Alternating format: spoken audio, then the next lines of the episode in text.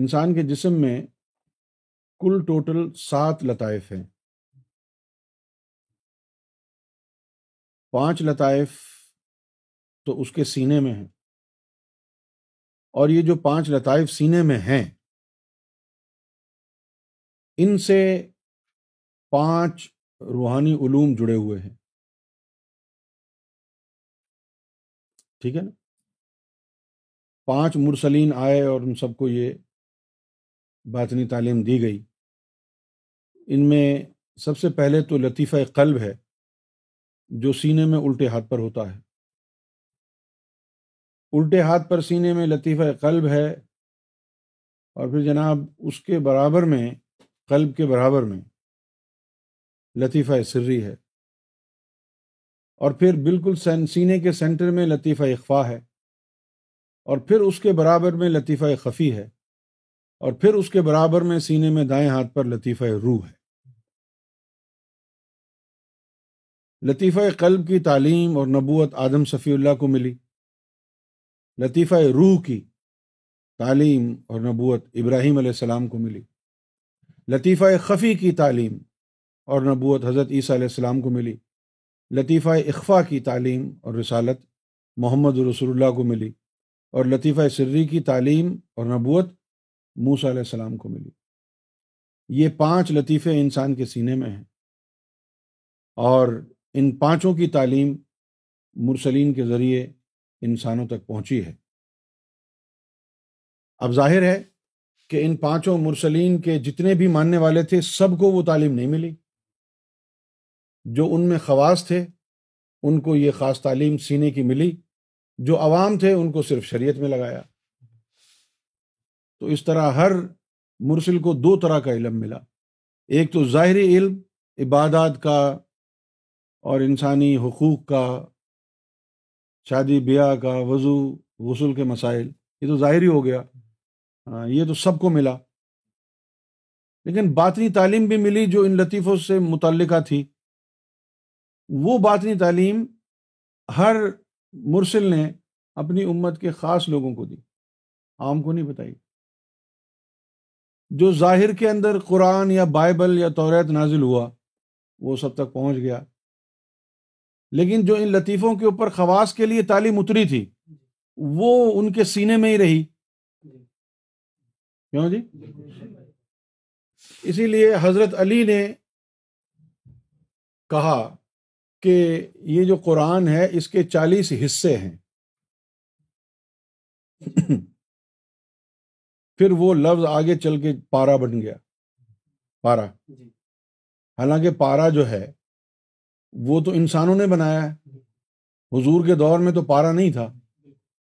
کیوں جی؟ پارا لفظ حضور کے دور میں نہیں تھا۔ یہ تو جنہوں نے قرآن کو مرتب بعد میں کیا انہوں نے تقسیم کیا کہ یہ یہاں تک ہے اس میں یہ۔ بہت سے پارے ایسے ہیں جن کے اندر پوری صورت کمپلیٹ نہیں ہے۔ وہ اگلے پارے میں کنٹینیویشن ہے اس کی۔ تو یہ لوگوں نے بنایا۔ لیکن اس قرآن کے جو ہے چالیس حصے ہیں۔ اب وہ جو چالیس حصے حضرت علی سے یہ بات نکلی کسی طریقے سے اور وہ شیعوں تک پہنچ گئی۔ شیعوں نے کہا جی قرآن کے چالیس پارے ہیں۔ اب صرف ایک لفظ یہ کہنے سے بات جو ہے وہ مبہم ہو جاتی ہے، جب تک پوری تشریح نہ ہو۔ اب تشریح ان کے پاس تھی نہیں، لہٰذا لوگوں نے اس کو رد کر دیا۔ شیعوں نے مان لیا، جو شیعہ نہیں تھا، اس نے رد کر لیا کہ یہ دین میں فتنہ ہے۔ لیکن اصل حقیقت یہی ہے کہ قرآن کے چالیس حصے ہیں نا، اور وہ کس طرح ہیں؟ کہ تیس حصے تو آپ کے پاس ظاہری قرآن کے موجود ہیں۔ وہ جو ان لطیفوں کا، پانچ لطیفوں کا علم آیا تھا، پانچ لطیفوں کا علم آیا تھا، تو اب وہ پانچ لطیفے ہیں، پانچ مرسل ہیں، تو پھر وہ پانچ علم ہو گئے نا۔ ہر مرسل کو باطنی علم ملا تو وہ پانچ ہو گئے۔ اب ہر مرسل نے اس باطنی علم کا آدھا حصہ اپنے لیے رکھا اور آدھا اپنے امت کے ولیوں کے لیے رکھا۔ لہذا اس ایک علم کے دو حصے ہو گئے۔ تو پانچ مرسل کے اندر وہ دس حصے بن گئے۔ تو دس حصے وہ باطنی علم کے ہو گئے اور تیس پارے یہ قرآن کے تو چالیس پارے ہو گئے نا۔ لیکن تشریح بیان کرنے والا کوئی نہیں تھا۔ تو اس لیے جو ہے یہ بات بگڑ گئی۔ جس طرح وہ غوث پاک کے دور میں بات بگڑ گئی تھی کہ ایک دفعہ غوث پاک نے فرمایا کہ جس نے وصال کے بعد بھی عبادت کا ارادہ کیا تو اس نے کفران نعمت کیا۔ غوث پاک نے یہ فرمایا کہ اللہ کے وصال کے بعد بھی اگر کسی نے عبادت کا ارادہ کیا تو اس نے کفران نعمت کیا۔ غوث اعظم کے دور کے پانچ سو علماء نے غوث اعظم کے خلاف کفر کا فتویٰ جاری کر دیا۔ حالانکہ غوث اعظم کا دور جہاں پر دس آدمیوں میں سے پانچ ذاکر قلبی ہوتے تھے، اس دور میں۔ اس ایک بات کے خلاف کہ وصل الہی کے بعد بھی اگر کسی نے عبادت کا ارادہ کیا تو اس نے کفران نعمت کیا۔ اب جو پانچ سو فتوے لگ گئے، تو کچھ انتظار کیا غوث پاک نے کہ کسی کو سمجھ میں آ جائے میں نے کیا کہا ہے۔ لیکن جب دیکھا کہ افراتفری پھیل رہی ہے، لوگوں کے ایمان ضائع ہو رہے ہیں، لوگ ان کے خلاف باتیں کر رہے ہیں، تو پھر آپ نے ان تمام مولویوں کو دعوت دی کہ آؤ۔ اچھا اچھی بات یہ تھی کہ اس دور کے مولویوں کو وہ بلاتے تھے تو وہ آ جاتے تھے۔ سرکار گور شاہی نے ان کو ہزاروں دفعہ بلایا، یہ آئے نہیں۔ یہ ایک مسئلہ تھا۔ اس دور کے مولوی آ گئے کہ چلو جی سنیں کیا کہتے ہیں۔ جب وہ آ گئے تو آپ نے فرمایا کہ مولوی صاحب یہ بتاؤ کہ تم اللہ کے دیدار میں اللہ کے سامنے بیٹھے ہو۔ ایسی حالت میں اگر اذان ہوگی تو کیا تم نماز پڑھنے جاؤ گے اللہ کی صحبت کو چھوڑ کے؟ تو وہ کہنے لگے، نہیں جی ہم کیوں جائیں گے؟ انہوں نے کہا یہی تو مطلب ہے وسل الہی کا کہ جو اللہ کے پاس بیٹھا ہوا ہے، وہ اللہ کو چھوڑ کے نماز پڑھنے جائے گا۔ جب ان کی بات سمجھ میں آ گئی تو انہوں نے وہ فتوے واپس لے لیے۔ لیکن وہ دور تھا۔ اس دور میں ابھی فخر باقی تھا۔ اس دور میں ابھی روحانیت کو سمجھنے والے لوگ بھی تھے۔ اور اتنا زیادہ جو ہے وہ فتنہ نہیں پھیلا ہوا تھا۔ اب تو خیر، شر ہی شر اور فتنہ ہی فتنہ ہے اسلام کے نام پر۔ تو یہ جو علم ہے، یہ خواص کے لیے رکھا گیا، یہ پانچ لطیفوں سے متعلق۔ ہے ایک لطیفہ انسان کے مقام ناف پر ہوتا ہے۔ اس کو پاک کرنے کی تعلیم ہر مذہب نے دی۔ جیسے ہندو مذہب میں تو صرف لطیفہ نفس کو ہی پاک کرنے کی تعلیم ہے، اس سے آگے کی ہے ہی نہیں۔ ہندوازم میں کوئی اور تعلیم ہی نہیں ہے۔ جب اور کوئی تعلیم ہی نہیں ہے، تو پھر ہندو جو ہے، وہ لطیفہ نفس کو ہی پاک کرنے میں لگ گئے۔ ہاں تو سارا وقت لطیفہ نفس پر ہی لگا دیا انہوں نے، تو وہ لطیفہ نفس کو پاک کرنے کے ایکسپرٹ بن گئے۔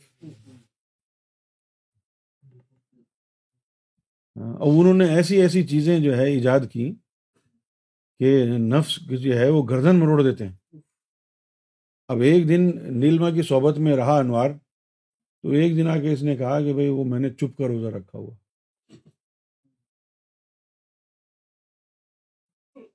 تو میں سمجھا شاید مذاق کر رہا۔ لیکن بعد میں اس نے بتایا، نہیں، نیلما نے بتایا ہے کہ چپ کر بھی روزہ ہوتا ہے۔ تو پھر میں سیریس ہو گیا، کیونکہ اب نیلما نے بتایا ہے تو یقیناً اس نے اپنے دھرم کے مطابق بتایا ہوگا۔ پھر جب میں نے اس پر غور کیا کہ یار یہ چپ کا روزہ بھی کوئی ہے چیز، غور کیا تو پتہ چلا کہ یہ تو بڑا مشکل کام ہے۔ یہ تو بھوکا رہنے سے بھی زیادہ مشکل کام ہے۔ تو یہ ایکسپرٹ ہے نا نفس کو پاک کرنے کے۔ یہی وجہ ہے۔ کہ انڈیا میں پانی پت کے مقام پر ایک بزرگ کا مزار ہے، غوث علی شاہ قلندر۔ تو ان کو بھی جو ہے یہ راز کہیں سے مل گیا کہ یہ ہندوؤں کے پاس بڑی سخت تعلیم ہے نفس کو پاک کرنے کی۔ تو انہوں نے اسلام کے طریقے کو چھوڑ کے ہندوازم کے طریقے سے نفس کو پاک کیا۔ غوث علی شاہ قلندر۔ اور اپنی کتاب تذکر غوثیہ میں بھی لکھا کہ میں نے ہندو جوگیوں سے بھی فیض لیا ہے۔ اچھا یہ تشریح سرکار نے فرمائی کہ وہ فیض لطیفہ نفس کو پاک کرنے کا تھا۔ کوئی یہ نہیں تھا کہ کوئی یعنی عالم بالا کی کی تعلیم تھی۔ وہ لطیفہ نفس کو ہی پاک کرنے کا تھا۔ اب دیکھو نا یہ لطیفہ نفس کو پاک کرنے کی بات تو ہے۔ اب مندروں میں جائیں بیچارے آدھے ننگے گھوم رہے ہوتے ہیں۔ یہ الگ بات ہے کہ ان کا نفس تو پاک ہوگا لیکن دیکھنے والوں کا خراب ہو جائے گا۔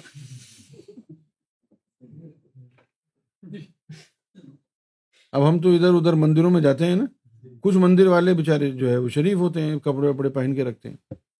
اور کچھ تو ایسے ہوتے ہیں کھا پی کے جو ہے گھر کے پلے ہوئے ہوتے ہیں۔ ان کے اگر سینے کی طرف دیکھو تو ایسا گمان ہوتا ہے جیسے کسی عورت کے سامنے کھڑے ہیں۔ اور پھر مادر زاد ننگے گھوم رہے ہوتے ہیں۔ اللہ اکبر۔ تو اب ان کا تو نفس تو پاک ہو جائے گا۔ لیکن باقی جو دیکھ رہے ہیں ان کو ان کا کیا ہوگا؟ یہ اللہ مالک۔ ان کے پاس بڑے جدید جدید طریقے انہوں نے ایجاد کیے نفس کو پاک کرنے کے، نہ جانے کیا کیا طریقے اختیار کیے انہوں نے۔ اب اب یہی دیکھ لیں، ایک چپ کا روزہ۔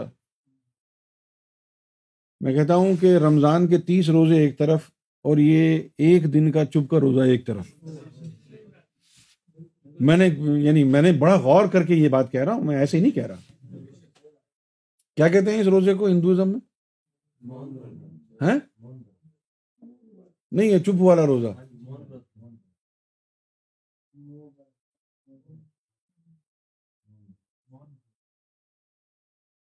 ہاں وہی ہو گیا، تم نے تشریح کر دی، اس کی منہ بھرت یعنی منہ کا روزہ۔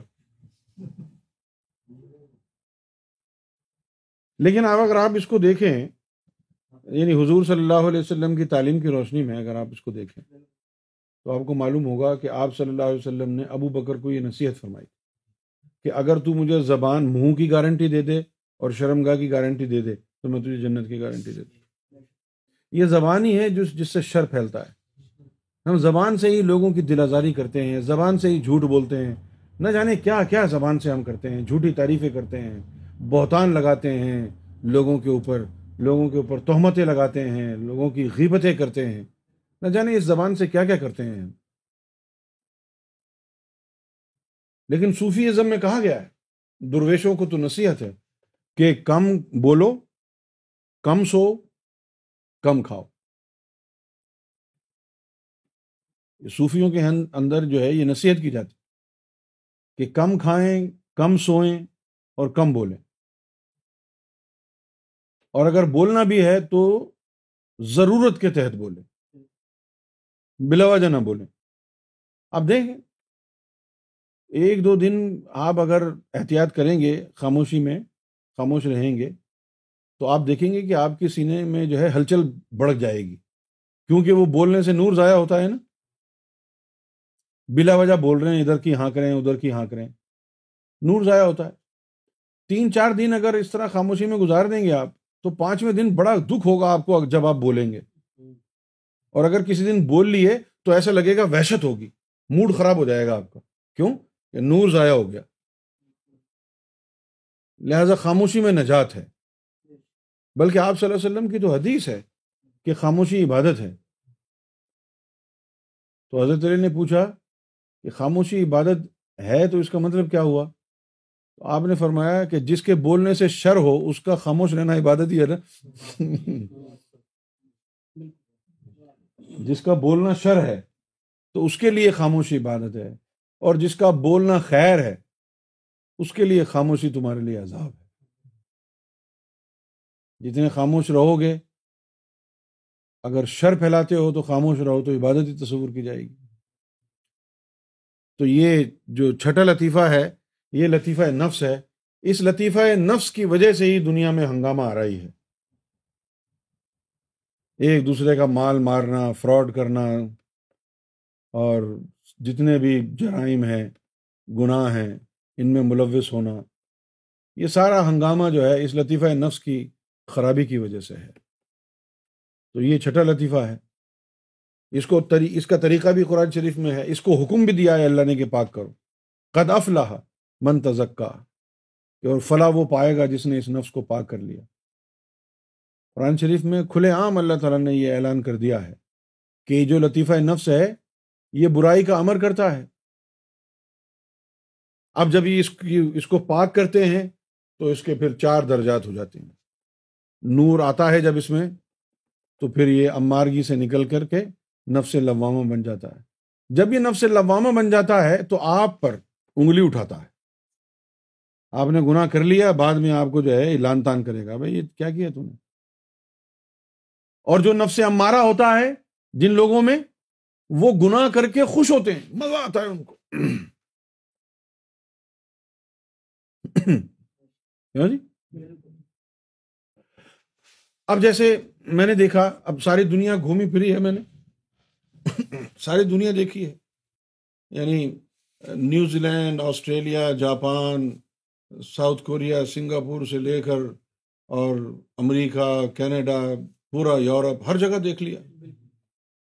اور میں دیکھتا ہوں کہ لوگ جو ہے وہ بڑے بڑے دور سے پکنک منانے کے لیے جا رہے ہیں۔ بڑا انہوں نے کشٹ کر رکھا ہے۔ اور دیوار، دیوانوں کی طرح آٹھ آٹھ گھنٹے کوئی سوئمنگ کر رہا ہے، کوئی ساحل کے کنارے بھاگ رہا ہے، کوئی جمپ کر رہا ہے، کوئی کچھ کر رہا ہے۔ اور بڑا مزہ آ رہا ہے۔ چھوٹی چھوٹی چیزوں میں ان کو اتنا مزہ آتا ہے، واہ واہ واہ واہ، مزہ آ گیا، مزہ آ گیا۔ اور ہم بیٹھے وہاں بور ہوتے رہتے کیا ہے؟ یعنی اس میں وہ مزہ نہیں رہا۔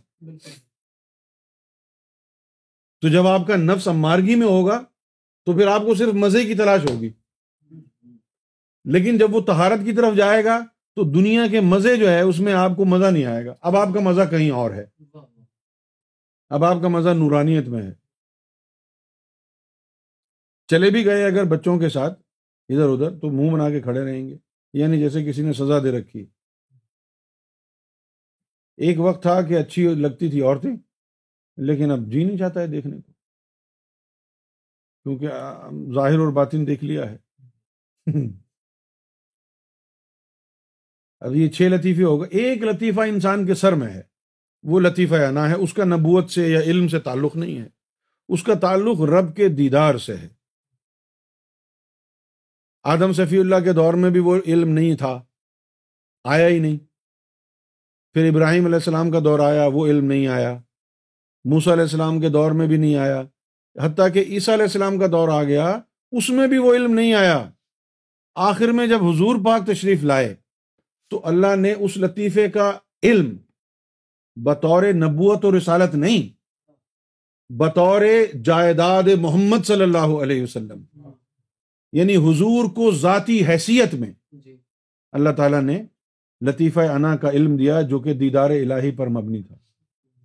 اب وہ علم اسلام کا حصہ نہیں، نبوت کا حصہ نہیں، رسالت کا حصہ نہیں، وہ علم حضور کا ذاتی ہے، جس کو چاہیں دے دیں۔ کوئی یہ نہیں کہہ سکتا جی میں مسلمان ہوں، مجھے بھی دیں۔ بہت سے ولی ہیں۔ اب جیسے نقش بندی سلسلہ ہے۔ نقش بندیوں میں بھی بہت بڑے بڑے ولی گزرے لیکن کسی کی ضرورت نہیں جو حضور سے کہے کہ مجھے دو، میں بھی تمہارا امتی ہوں۔ نہیں، یہ ان کی مرضی ہے۔ کیونکہ یہ علم لطیفہ انا کا، نبوت اور رسالت کا اور اسلام کا حصہ نہیں ہے۔ یہ حضور کو ذاتی دیا گیا ہے۔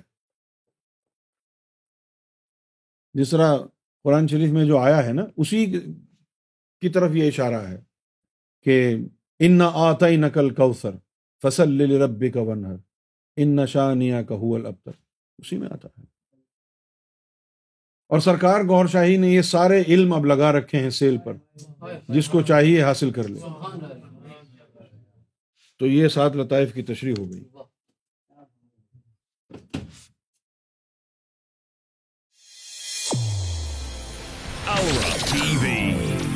Guidance brought to you